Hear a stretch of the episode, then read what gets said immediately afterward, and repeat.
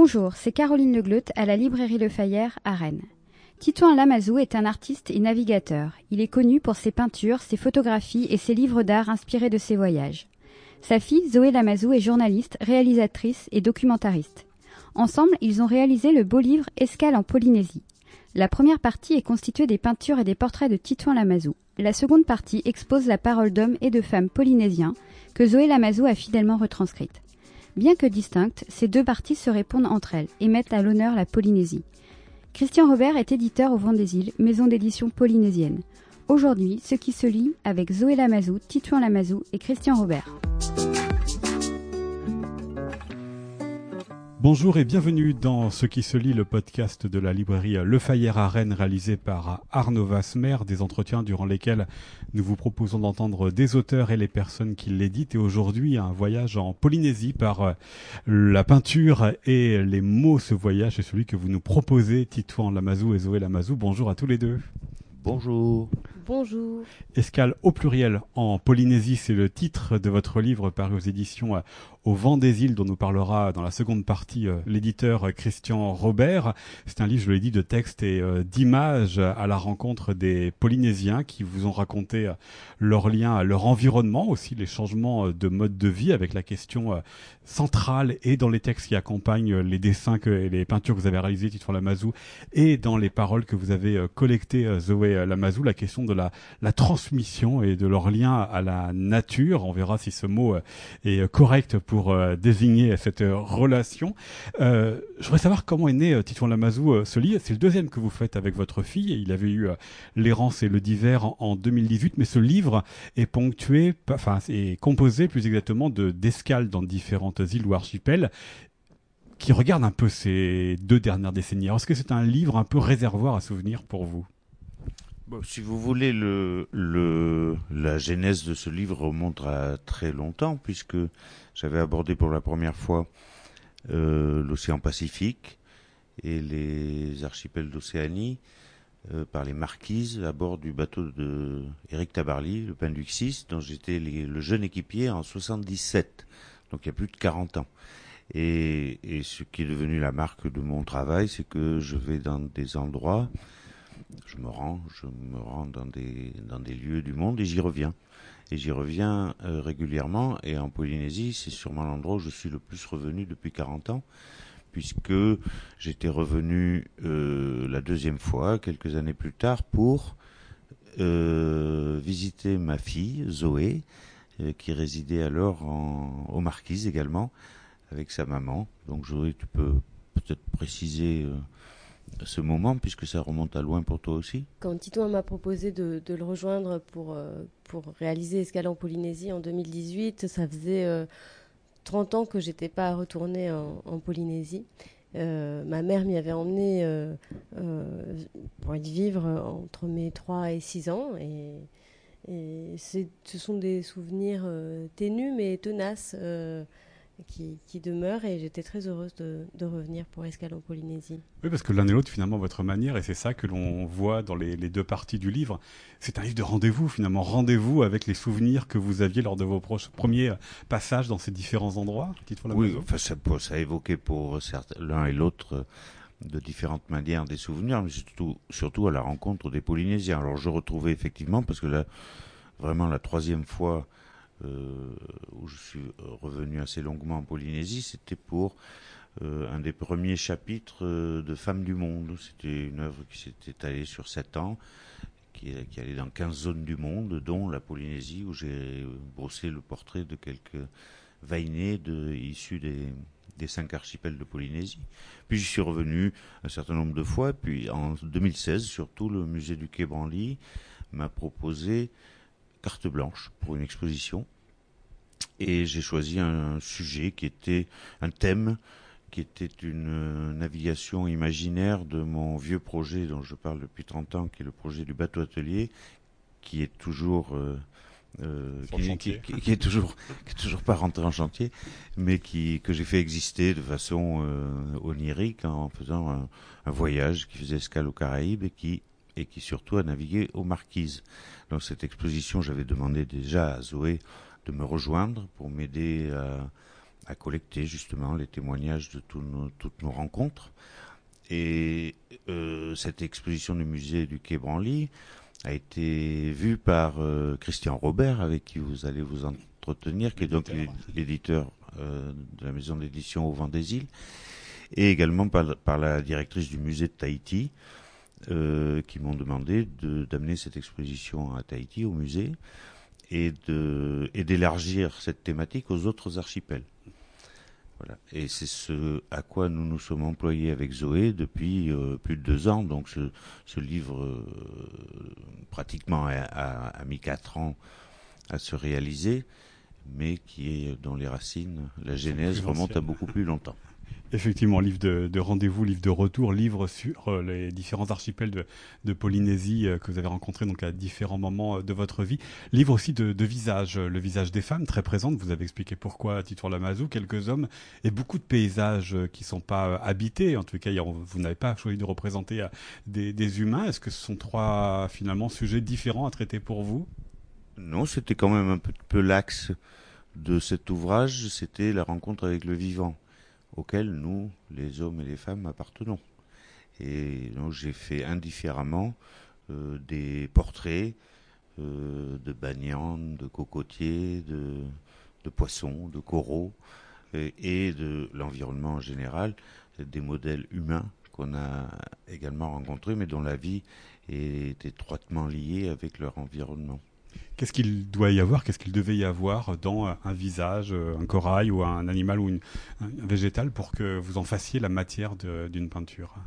Ben, chaque, euh, chaque arbre, chaque fleur, chaque euh, poisson ou, ou, euh, ou petite patate de corail sont diffèrent l'un des autres. Il n'y a pas un cocotier qui soit comme un autre cocotier, il n'y a pas une personne qui soit comme une autre personne. Et donc c'est des portraits, moi je pense que je fais de la même euh, indifféremment, de la même façon, des portraits de d'individualité. J'étais tenté de donner un nom à un arbre, mais même si son si c'est une forêt du même arbre, euh, ben, c'est une forêt d'individus. Voilà. Et puis aussi, aussi dans mon travail, effectivement, mon travail a été pendant très longtemps quand même, notamment en Femmes du Monde, euh, relativement anthropocentré. Hein. Et, mais euh, je me suis senti, je pense, euh, sans faire d'introspection trop, trop poussée, toujours plus à l'aise avec le, le vivant non humain qu'avec les humains. Et mon travail m'a euh, je suis une sorte de, misanthrope contrarié par euh, les choix que j'ai faits à une époque dans ma vie pour aller vers eux et pour, euh, bah, pour recueillir à la fois leurs paroles et leurs images. Et aujourd'hui, je me sens peut-être un petit peu. Et puis c'est l'air du temps aussi, quand même, la thématique. un, des, un des, des enjeux aujourd'hui auxquels nous sommes confrontés, et ça, c'est pas qu'en Polynésie, hein, c'est dans le monde entier, c'est justement la préservation de ce vivant. Zoé euh, Lamazou, dans vos textes, vous êtes intéressé, c'est ainsi que débute la partie euh, de recueil de, témoignages euh, sur ce que l'on ne voit pas, l'invisible, la dimension spirituelle, la dimension transcendantale. Pourquoi cela vous a intéressé dans les paroles et les histoires que l'on pouvait vous raconter? Parce que précisément, on était avec Titouan à la recherche d'un rapport au vivant qui est différent de celui qui existe en Occident qui est très anthropocentré euh, pour le coup. Et euh, il, demeure euh, en Polynésie une, des références à une, cosmologie ancestrale, une manière d'envisager le monde qui est tout à fait différente de, la nôtre. Alors évidemment, en Polynésie, la Polynésie a traversé 200 ans, 300 ans de, colonisation, d'évangélisation. Donc évidemment, ces, références, elles sont hybridées, elles se sont réinventées, elles, se sont, elles ont été réappropriées par les, Polynésiens et elles s'expriment aujourd'hui d'une manière euh, différente, euh, évidemment, euh, au XXIe siècle. Mais il demeure qu'il y a des références encore, en tout cas dans les témoignages que, que, nous avons récoltés, il y a des références à, au monde invisible des esprits qui sont attachés à une terre et qui, qui la protège, ou bien euh, il y a beaucoup de références aussi au, des références que nous sommes allés chercher, hein, évidemment, euh, aux, entités protectrices qui peuvent s'incarner dans les animaux, les végétaux, les minéraux, et aussi euh, des références à des dieux tutélaires qui, qui peuvent habiter les, cieux aussi, et, et structurer un rapport au monde différent. Il demeure quoi de cela? Parce que j'utilise le verbe que vous utilisé de demeurer, parce que vous avez rappelé et raconté, c'est très présent d'ailleurs dans les, témoignages, effectivement, ce siècle et demi, deux siècles, trois siècles de, de mission euh, des, Européens qui sont venus euh, et comment ils ont transformé euh, la culture, ce qui interroge aussi pas mal des gens que vous avez interrogés, mais sur la divinité, sur la question de la spiritualité. Beaucoup vous disent aussi qu'ils sont passés d'un temps aux divinités multiples autant aux dieux uniques. Alors tout ça, ces divinités protectrices, comment est-ce qu'elles sont encore présentes euh, dans ce que vous avez pu euh, rapporter? Alors moi, je ne suis pas spécialiste euh, du tout de l'anthropologie ancienne et je ne suis pas historienne non plus. Je, on a fait un travail de collecte de certes de nombreux entretiens. Il y a 48 personnes qui s'expriment dans, ce livre et qui forment un cœur euh, avec 48 individualités, donc des expériences différentes. Mais euh, par exemple, si vous souhaitez un exemple, on a, j'ai, rencontré une jeune fille qui nous a confié euh, comment son grand-père lui avait raconté qu'il, avait été mordu un jour en nageant, en pêchant au milieu du, lagon, qu'il avait été, ou bien au large peut-être, qu'il, chassait, peut-être plus certainement au large. Et qu'il avait été mordu par un requin et qui s'était mis à prier parce qu'il se sentait euh, perdu et que d'un coup un, barracuda était venu et l'avait soulevé et l'avait porté euh, en lieu sûr euh, sur un, morceau de récif qui, qui, affleurait. Et par exemple, ça c'est un exemple de récit parmi d'autres. Il y a aussi cette femme qui racontait comment elle allait dormir dans, dans, la brousse avec sa, famille et comment les, gens autour d'elle l'avaient avertie. Mais comment euh, tu vas dormir dans la brousse Tu n'as pas peur des esprits et, elle, euh, visiblement, n'avait pas peur parce qu'elle estime que l'esprit d'un lieu, d'une terre, d'une île euh, peut vous accepter. Alors il y a cette notion-là aussi de, gardien. Et euh, il y a, y a d'autres, récits encore euh, que je, pourrais vous que je pourrais évoquer parce que et ce sont des, des, histoires qui sont auxquelles soit les, les, personnes font référence comme des comme des légendes, soit comme des comme des véritables croyances. Donc des rapports très différents à, à cette cosmologie ancienne. Titon Lamazou, cette cosmologie, cette dimension euh, spirituelle, surnaturelle, vous l'avez euh, aussi euh, représentée, moi je pense notamment aux îles Marquises, qui sont les, premières îles que vous avez représentées dans, ce livre. On voit des paysages immenses, mais en fait le regard est attiré par autre chose, par les cieux qui ouvrent sur l'univers et sur le nombre d'étoiles, comme s'il fallait regarder en haut, comme si ces, ces, îles, cette géographie, prêtaient véritablement un rapport au divin particulier. Oui, d'ailleurs, je ne sais pas comment vous êtes, vous et ceux qui nous écoutent, mais souvent quand on regarde le ciel, pour, si on a la chance de pouvoir le faire, parce que dans, dans nos, vies citadines aujourd'hui, avec la pollution lumineuse, euh, enfin lumineuse, c'est peut-être pas. Oui. On allume trop les lampadaires le soir. On voit, on voit plus le ciel.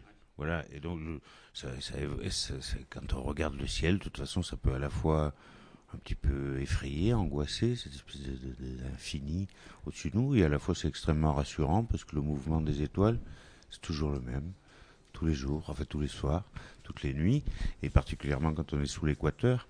Et donc là, quand vous... Alors, je, je vais faire une petite digression, quand vous disiez que les, les, les, les, évangélisations, donc les, euh, ces monothéismes qui, se sont, qui ont fait place au polythéisme, de ces îles, ça a été non pas une transformation, mais en grande partie, ils ont tenté en tout cas de bannir toutes, de diaboliser toutes les croyances euh, dites païennes euh, des populations qu'ils ont trouvées quand ils sont arrivés.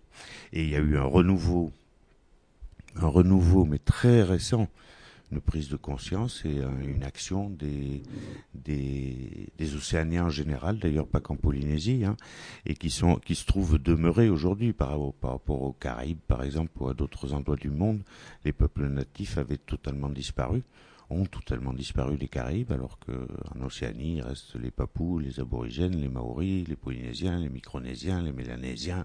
Enfin ce sont des, cultures euh, qui sont redevenues vivaces euh, à partir des années 70-80. Alors quand on parle du ciel, effectivement, j'ai reproduit avec mes mains, avec l'aide d'un chercheur tahitien qui avait consacré sa thèse de doctorat sur la navigation aux étoiles des Polynésiens, mais qui ça va au-delà parce que effectivement le ciel est composé de divinités.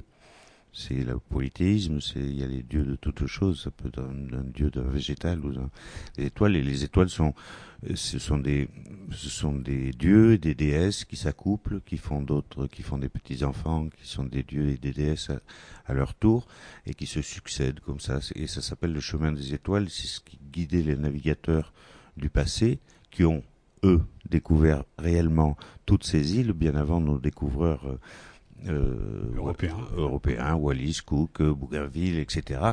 Et qui ont euh, et il y a eu un moment où justement quand ces ces découvreurs sont devenus des acquéreurs en quelque sorte de ces de ces archipels, euh, ont, ont décidé que l'histoire commençait là. Et tout ce qui était avant, c'était ce qui s'est passé avant l'histoire, c'est-à-dire la préhistoire. Et euh, récemment, euh, les Polynésiens se sont réappropriés et c'était justement en ce qui concerne la connaissance astronomique fabuleuse que, que possédaient ces, populations, où chaque étoile est nommée, chaque galaxie. Et ça a été à deux doigts de le perdre parce que des chercheurs ont retrouvé, surtout je crois en Micronésie, c'est-à-dire des des, des, des, archipels qui étaient qui a été moins moins fréquentés moins par les et il restait des vieilles personnes, des vieux qui connaissaient cette histoire qui se qui ces connaissances euh, qui se transmettaient en oralité par des poèmes et des chants et puis les techniques pour les utiliser pour pouvoir naviguer par exemple. Mais ce qui rend votre livre finalement assez, euh, alors je vais pas dire complètement optimiste, parce qu'évidemment il y a cette question du, du, vivant et de la nature qui euh, inquiète, mais euh, il raconte effectivement tous les, personnages que vous rencontrez ou vous-même, voilà ce que les Européens ont fait, les, cet effacement, ce, gommage des, cultures, mais voilà, c'est pas si lointain que ça dans leur esprit. C'est toujours là, on peut toujours leur raviver. Ça veut dire que c'est, ils ont encore la possibilité de se prendre en main et de se réinventer totalement. Oui, mais il faut que vous sachiez aussi que la. Enfin, je peux, je, peux passer le micro à Zoé aussi pour qu'elle parle, mais cette, cette, cette, cette, cette euh, zone du monde qui est réputée toujours pour, pour être la plus isolée du monde n'a pas échappé à la mondialisation, à un développement que je qualifie souvent d'enlaidissement, dans tous les sens du terme. Et aujourd'hui aussi, la Polynésie, il y a des gens qui ont des prise de conscience, Zoé va vous en parler parce qu'elle a recueilli plein de témoignages là-dessus, de prise de conscience d'une qu'il faut changer de paradigme ou recouvrer un paradigme ancien. Et mais euh, tout n'est pas, on, est, on peut, je suis ni optimiste ni pessimiste, mais mais euh, les Polynésiens, ce qui en ressort des travaux de Zoé, c'est que ben, c'est qu'ils sont confrontés aux mêmes aux mêmes enjeux que nous-mêmes ici enfin en, Europe par exemple. Oui, Zoé euh, Lamazou, effectivement, les questions beaucoup des touristes hein, dans, les, dans les témoignages que vous euh, portez, mais aussi de l'enlaidissement dont parlait euh, Titouan Lamazou. Mais malgré tout, voilà, ce sont des, un peu des combattants quand même, ceux que vous avez rencontrés. En tous les cas, ils, ils pensent que possibilité de faire, de faire changer les choses. Hein, oui, tant euh, dans, dans, ce qui concerne la référence à, à, la culture matérielle et immatérielle, les, les gens que nous avons rencontrés sont très attachés à, retrouver euh, la mémoire euh, de, cette période pré-contact, et puis, euh, pas tous d'ailleurs, mais la plupart. Et, puis, et puis en ce qui concerne les enjeux plus, plus globaux qui, se retrouvent dans chaque, chaque archipel, chaque île, qui sont le réchauffement climatique, le, le, réchauffement des eaux avec avec le blanchiment des coraux, la mort des coraux, et puis euh, euh, la surpêche ou, euh, ou, la pollution au plastique de, des, océans. Alors, là aussi, encore, on, trouve des, personnes qui sont très concernées parce que tous ces fléaux ont des conséquences directes sur leur vie quotidienne de pêcheurs ou de chercheurs en biologie marine. Et, donc, on a rencontré des personnes qui s'impliquent dans leur vie quotidienne, mais aussi euh, avec des solutions euh, pratiques, dont des solutions qui peuvent être empruntées ou réinventées à partir de solutions très anciennes, ancestrales, comme, qui, qui, sont comme par exemple la mise en jachère du lagon qui s'appelle qu'on appelle le raoui, je ne sais pas si je prononce très bien, mais, mais qui est une, qui est une manière communautaire euh, ancienne de euh, protéger et de laisser euh, les populations de, poissons, les populations sous-marines se régénérer. Et donc ça, c'est quelque chose qui est à court, par exemple, aujourd'hui dans les îles de la Polynésie française et qui ressemble un peu à la gestion des communs, qui est plus, plus, plus connue. à l'échelle disparu à la Révolution. Ouais, voilà. Alors dans cette série de podcasts, on s'intéresse au livre, c'est ce que l'on vient de faire, mais aussi à la relation euh, que vous-même, en tant qu'auteur, vous entretenez avec votre euh, éditeur, ici, euh, Christian Robert de, de Vendésil, qu'on entendra tout à l'heure. Je voudrais d'abord vous entendre tous les deux, Zoé et Titouan Lamazou, sur la manière dont vous avez conçu ce livre, parce qu'il y a donc à la fin les paroles que vous avez collectées, qui sont illustrées par des, des portraits de ces personnes, Zoé Lamazou, et puis avant, il y a toutes les, les peintures et les dessins que vous avez fait, Titouan Lamazou, avec les textes, dans lesquels vous racontez aussi vos voyages, vous racontez votre relation avec ces personnages. Comment est-ce que vous l'avez bâti, ce, ce, livre pour que ça fasse un ensemble qui soit à la fois disparate et en même temps très cohérent, pleinement cohérent? Bah, C'est pas délibéré du tout euh, au, départ. C'est-à-dire qu'on part, euh, comme dans tous les voyages que j'ai faits, c'est-à-dire je ne sais pas exactement ce que je vais en ramener tout à fait. Il y a une idée, une idée qui peut changer au cours du voyage d'ailleurs. Hein, c'est ce que disait Nicolas Bouvier, le propre des grands voyages, c'est d'en ramener tout autre chose qu'on était allé chercher. Et euh, je depuis toujours, c'est devenu une seconde nature. C'est que je suis souvent, quand même en mouvement, en errance. Et j'ai adopté depuis longtemps, peu à peu, un statut d'étranger. Je suis étranger où je vis et j'adore, ce statut où on est vraiment, on est. Moi, je suis chez, je suis pas chez moi en Polynésie, même si j'y viens si j'y viens et reviens depuis des années et des années. Et pour moi, ce qui compte aussi, quand même, de toute façon, alors ça c'est tout à fait, c'est pas égoïstement, mais c'est personnellement, c'est mon travail d'artiste, fait de peintre. Et donc je me dis, je vais faire évoluer mon travail de peintre. Et souvent, c'est un travail que je fais. Je pense pas à ceux qui vont voir le livre, même au livre lui-même, quand on commence les travaux. Et, la forme que nous avons adoptée et là, c'était un travail évidemment commun avec Zoé, mais avec tout un équipage qui travaille avec moi depuis très longtemps aussi. Une maquettiste, une graphiste, des infographistes, des assistants, également avec euh, notre ami Christian Robert, Vent des îles, qui a, participé avec nous à la, mise en forme finale de cet ouvrage qui effectivement est scindé en deux parties très distinctes, hein, a priori puisque c'est des œuvres peintes surtout majoritairement dans la première partie, qui sont légendées de euh, avec un texte manuscrit qui m'autorise un langage parlé un petit peu, ou de mettre jeu, c'est dire que très intime, très, très, sensible. Voilà, et si c'était si c'était typographie, à mon avis, ça serait ça serait de la très mauvaise littérature, alors que quand c'est quand c'est manuscrit, Bon, c'est comme si c'est très léger. Voilà. Alors qu'en revanche, la partie de Zoé, elle est, elle est, elle est foncièrement littéraire. Mais d'abord, avant d'écouter Zoé la partie euh, littéraire, parce que vous avez quand même découpé par euh, par destination, hein, par euh, archipel le livre, et ça donne. Alors, je sais pas si c'est volontaire ou pas, ou si c'est ce paysage-là que moi je ne connais pas, mais tel que j'ai découvert dans le livre, ça donne aussi des teintes qui sont très dominantes suivant les archipels et qui sont pas les mêmes. On commence au Marquis avec des teintes très chaudes, très variées. On a des teintes plus vertes, plus L'ordre des chapitres euh, ça peut se discuter parce que les chercheurs sont pas tous d'accord toujours là-dessus, les anthropologues, archéologues et, historiens, mais les océaniens, les premiers, les premiers habitants de ces îles euh, sont arrivés au début aux Marquises. Sont allés ensuite au Tuamotu, puis Gambier, sont installés au Gambier, mais aussi ont essaimé vers l'île de Pâques avant d'aller vers Hawaï et tout ça, et puis après vers les îles de la Société, les îles australes. Donc c'est une sorte de, voyage chronologique, mais peu importe. Et quand vous dites différent, c'est que non seulement chaque, chaque archipel a une identité réelle, par exemple, par exemple les, les, les, les Tuamotu ont 50 millions d'années, euh, euh, et les Marquises 5. C'est pas la même chose. Et, et, la, et la, les, les Tuamotu, ce sont des lagons où, l'île s'est enfoncée au cours des millions d'années au, fond des océans. Ce sont des anneaux de, corail, alors qu'aux Marquises, il n'y a pas encore de corail. Mais ça viendra aussi, et, les îles de la Société sont entre les deux, par exemple. Et les îles australes, elles sont quand même en dessous du tropique, alors que les marquises sont sous l'équateur, fait sous quasiment à zéro, et sont à 9 degrés sud.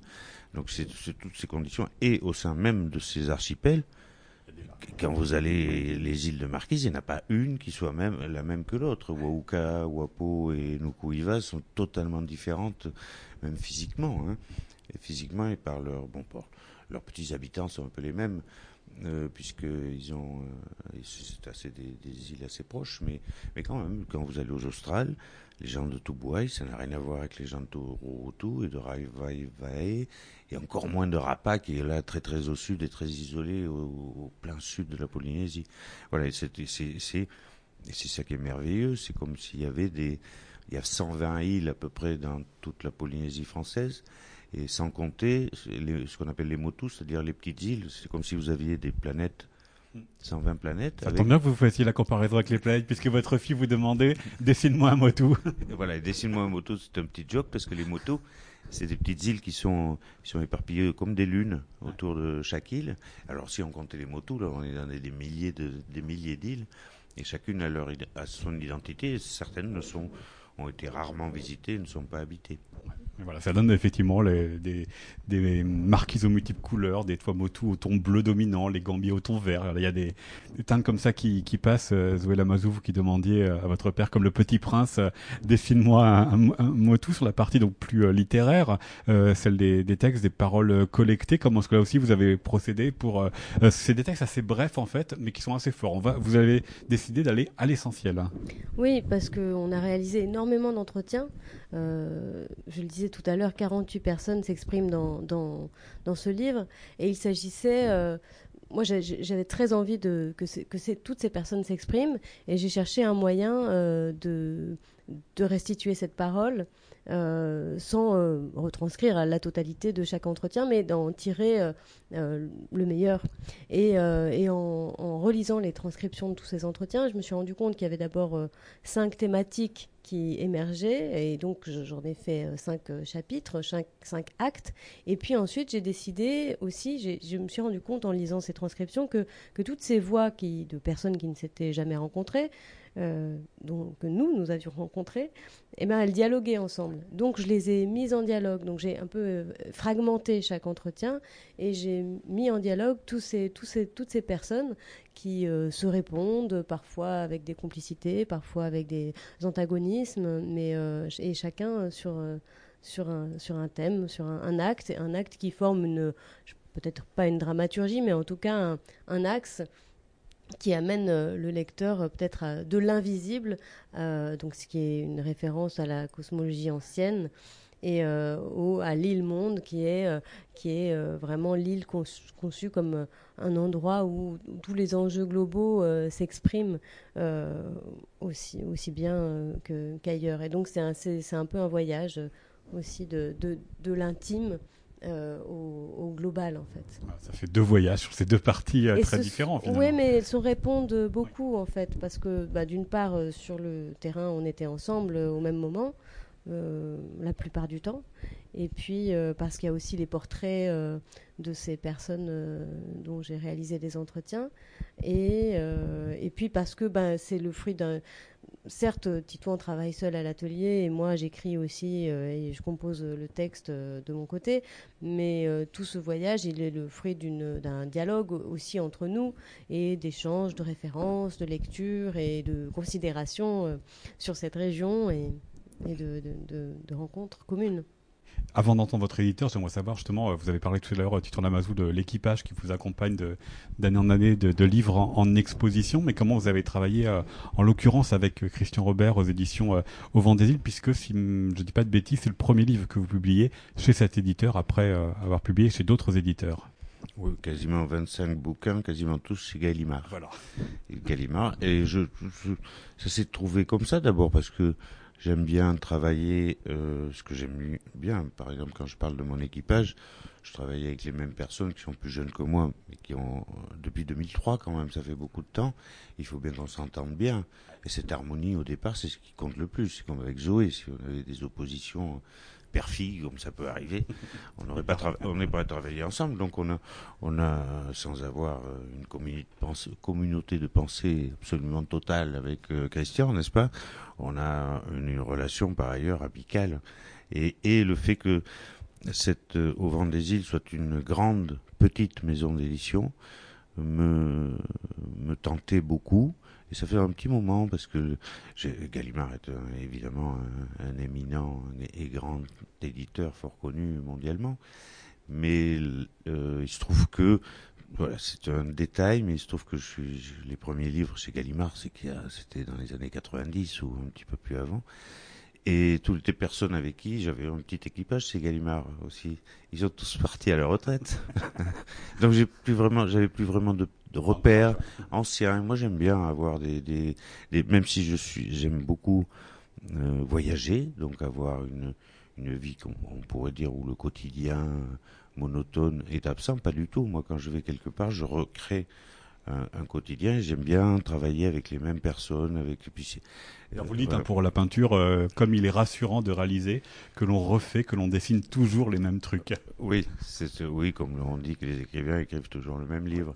Voilà. Et il se trouve qu'avec euh, ben, chez Christian Robert au Vent des Îles, j'ai vu des, cette maison d'édition s'est vraiment impliquée dans la dans la dans le projet, dans la dans sa forme, et puis aussi aujourd'hui dans sa diffusion. Euh, voilà. Donc et puis il se trouve aussi que je trouve ça assez élégant qu'un livre sur la Polynésie soit édité par une maison polynésienne.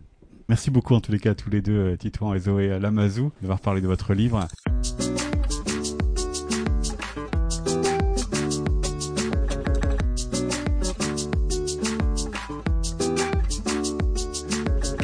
Poursuivons cet épisode euh, de Ce qui se lit en votre compagnie, Christian Robert. Bonjour. Bonjour.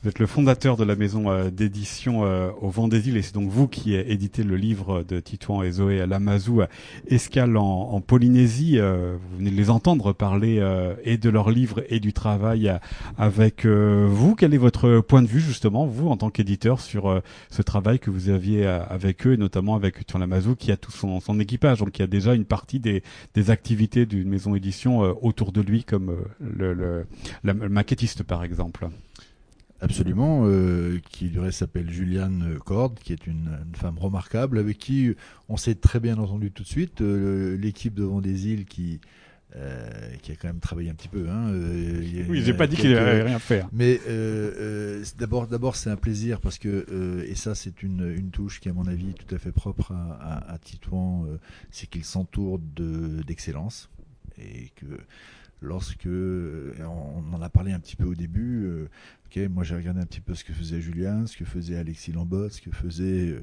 euh, Serge Lestimé. On, voit tout de suite que c'est du très haut niveau. Donc ça aurait été un petit peu particulier d'avoir la prétention de pouvoir faire mieux.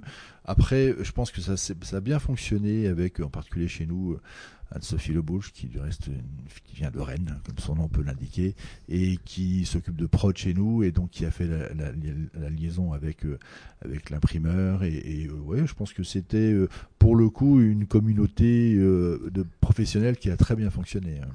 Ils nous ont dit tout à l'heure, Zoé sur l'Amazou, que c'est vous aussi qui êtes allé un peu les, les chercher pour ce livre. qu'est-ce qui vous inspirait, qu'est-ce qui vous attirait justement dans ce projet? Alors, aller les chercher, euh, ce sera un peu prétentieux. Euh, effectivement, on a été très très attentif et, et, et cette expo du Quai Branly euh, nous a touché particulièrement.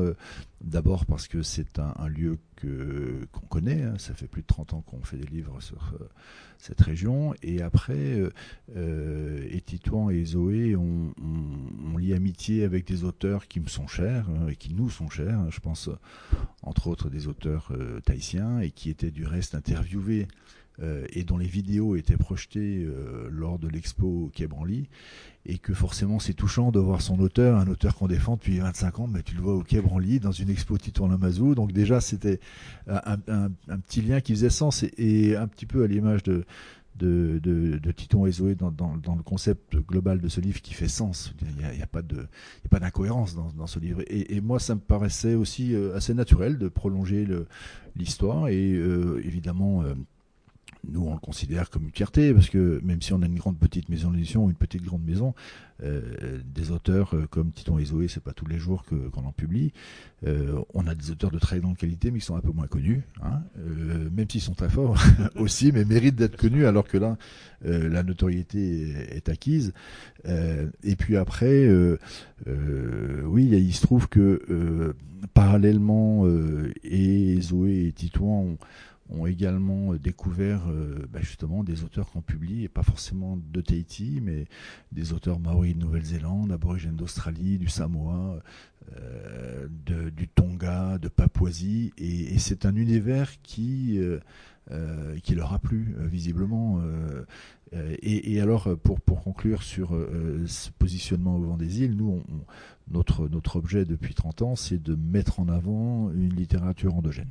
Hein, on... on... va dans un instant. J'aimerais okay. juste d'abord euh, revenir, euh, je vous en prie, Christian Robert, sur euh, ce que vous disiez. C'est, on a parlé tout à l'heure avec Zoé Tournamazou. C'est un livre qui fait qui fait sens. Il n'y a pas d'incohérence. Sauf qu'a priori, on pourrait dire quand même que le sujet est assez euh, hybride. Comment justement ça peut faire sens avec une partie illustrée, une partie texte? Comment est-ce que vous vous êtes aussi impliqué dans la, la construction de cette cet objet justement pour que ces deux parties, bah, ça fasse pas non plus quelque chose de très différent l'une de l'autre? Alors, euh, bon, d'abord, c'est quelque chose qui, qui n'était pas pensé, on l'a dit tout à l'heure, hein, pensé à l'origine, mais euh, qui, euh, au fil du temps, s'est imposé. et encore une fois, le, même si on a, on a poussé l'espèce de, de, de, deux parties jusqu'au bout en, en, mettant deux papiers, hein, vous l'avez. C'est deux papiers différents. Il y a, il y a du Monken à, à, la fin. c'est une, c'est quelque chose qui avait déjà été fait par Titouan pour Retour à Tombouctou, me semble-t-il. Et, euh, et, pour autant, euh, la réalité du fond, c'est que c'est cohérent. Donc, euh, et, puis voilà, le, découpage géographique de la première partie. il, se retrouve en découpage thématique dans la deuxième partie et pourtant ça fait sens. Donc voilà, il y a des petits, peut-être des, petits paradoxes, mais qui font que, qu'à mon avis, c'est un, un, très beau livre et que je pense que beaucoup de lecteurs y trouveront euh, d'abord des choses qu'ils n'attendaient pas euh, et, et, et, à la fois pour le pour pour l'œil et puis pour l'esprit des choses qui sont intéressantes et qui viennent justement de cette région qui est qui est celle qu'on essaie de défendre, de mettre en avant. Effectivement, les lecteurs y trouveront des choses qu'on n'attendait pas parce qu'on l'a pas dit avec eux, mais euh, c'est pas grave, c'est comme dans le livre, c'est que c'est quand même aussi un livre euh, pas contre les clichés, mais en tous les cas, les clichés sont euh, abordés, ceux de Diderot, ceux des, navigateurs d'antan chez euh, Titouan, et puis avec Zoé Lamazou, une romancière aussi qui se bat pour euh, faire exister la, la, Polynésie contemporaine telle qu'elle est et la faire connaître. Et c'est aussi ce que vous faites, vous l'avez euh, commencé à l'évoquer, Christian Robert, dans votre maison d'édition, puisque vous donnez à entendre l'Océanie par ses habitants, par euh, ses voix, que ce soit des voix romanesques, que ce soit des essais, que ce soit des livres de voyage, que ce soit de la, bande dessinée, des livres jeunesse. Comment en 1990, quelle idée vous aviez en 1990 quand vous avez fondé votre maison? Alors, j'avais pas d'idée particulière pour être euh, pour être clair, si ce n'est que euh, je venais du monde de l'imprimerie et, et, que euh, on a commencé à faire un, petit livre qui était en fait un livre sur l'architecture tropicale de Tahiti, parce qu'il y avait plein de très vieilles maisons euh, à Tahiti qu'on pourrait qualifier de coloniales, euh, même s'il n'y a pas eu une architecture comme au Caraïbes, et ces maisons étaient détruites l'une après l'autre euh, au profit de promoteurs, puis d'urbanisation de, voilà, de, la ville. Et donc on a fait un livre avec un, dessinateur qui avait justement dessiné toutes ces maisons pour en garder une mémoire et l'idée m'a beaucoup plu. Et donc, euh, l'histoire de la maison euh, d'édition s'enclenche comme ça. Et ensuite, euh, bon, on a publié des universitaires. Et puis après, on, a rencontré une auteure que j'aime beaucoup, qui s'appelle Chantal Spitz, qui, qui a été la première écrivaine tahitienne à être publiée, qui avait publié un bouquin, qui avait eu une, réception très violente euh, à Tahiti. Euh, c'était le début d'un changement en fait. Et, euh, et puis pour des raisons un peu bizarres, il y a eu un incendie dans l'imprimerie, qui est un tout petit imprimeur qu'il avait édité. Je pense pas que c'était un complot. Le et, du coup, moi, je l'ai appelé un jour. Elle a été un peu surprise de de recevoir mon coup de fil. Euh, et puis finalement, euh, on s'est rencontrés, puis ça s'est bien passé. Et donc, on a republié ce texte. Et euh, à, ce moment précis, là, j'ai réalisé qu'il y avait une vraie attente. Il y avait une vraie attente de, justement, parce qu'on était à une période qui, qui était charnière. Et, et je pense que tout le monde, enfin pas tout le monde, il y a encore des gens qui sont un petit peu, un petit peu retors, mais tout le monde avait envie aussi d'entendre une voix euh, endogène, d'entendre une voix autochtone, parce que parce que euh, on n'est plus en 1840, tout simplement. Hein. Alors euh, c'est bien ancré quand même dans la, dans la, tête de plein de gens, mais voilà. Et puis après, de fil en aiguille, on a publié d'autres auteurs tahitiens, puis des auteurs calédoniens, et puis après on s'est intéressé au monde. Sur la géographie. Qu'est-ce qu'il doit y avoir aujourd'hui dans un livre ou chez un auteur pour que vous l'éditiez? Un texte qui nous, euh, qui nous touche. Euh, le, on n'est pas, euh, il a, la production n'est pas suffisante pour, pour pouvoir trier parmi, le, parmi les, les, manuscrits que, que l'on reçoit. Hein. la première des choses, c'est avoir des choses à dire, le dire bien, euh, on fait beaucoup euh, de, littérature, hein, de romans. Alors après, il y, a des, points communs, mais qui sont, me semble-t-il, des, passages un petit peu obligés. Euh, on en a déjà parlé lors des rencontres qu'on fait depuis le début de cette tournée. les Caraïbes ont eu, ont eu Aimé Césaire, ont eu des gens qui ont porté l'ensemble. Nous, pas, pas vraiment, pas encore. Mais par contre, il y, a, eu une histoire commune à tous ces peuples du Pacifique. Hein. le, Zoé Titon en parlait tout à l'heure euh, la colonisation, l'évangélisation. Alors elle s'est vécue différemment en Nouvelle-Zélande, en Australie ou en Polynésie, mais c'est une histoire une, une, douleur qui est partagée. Et très souvent, dans la, dans la littérature océanienne, ça revient. Euh, L'impact de l'évangélisation, évidemment, euh, vous en parlez tout à l'heure, euh, polythéisme, monothéisme, comment ça se passe? Ça se passe difficilement en fait. Hein. Euh, donc, euh, euh, alors d'autant plus difficilement que pour, pour le coup, le, la, la, Polynésie, mais tout toute l'Océanie est, profondément chrétienne, chrétienne au sens tout à fait contemporain du terme. Hein. Donc c'est c'est complexe. Mais bon, ça fait aussi une littérature qui est vivace et puis qui est belle en plus. Ces littératures-là et euh, Escale en Polynésie sont à, retrouver dans votre maison d'édition euh, au vent euh, des îles. Christian Robert, merci beaucoup. merci. C'est un podcast réalisé par Arnaud Vasmer pour la librairie Le Fayère à Rennes.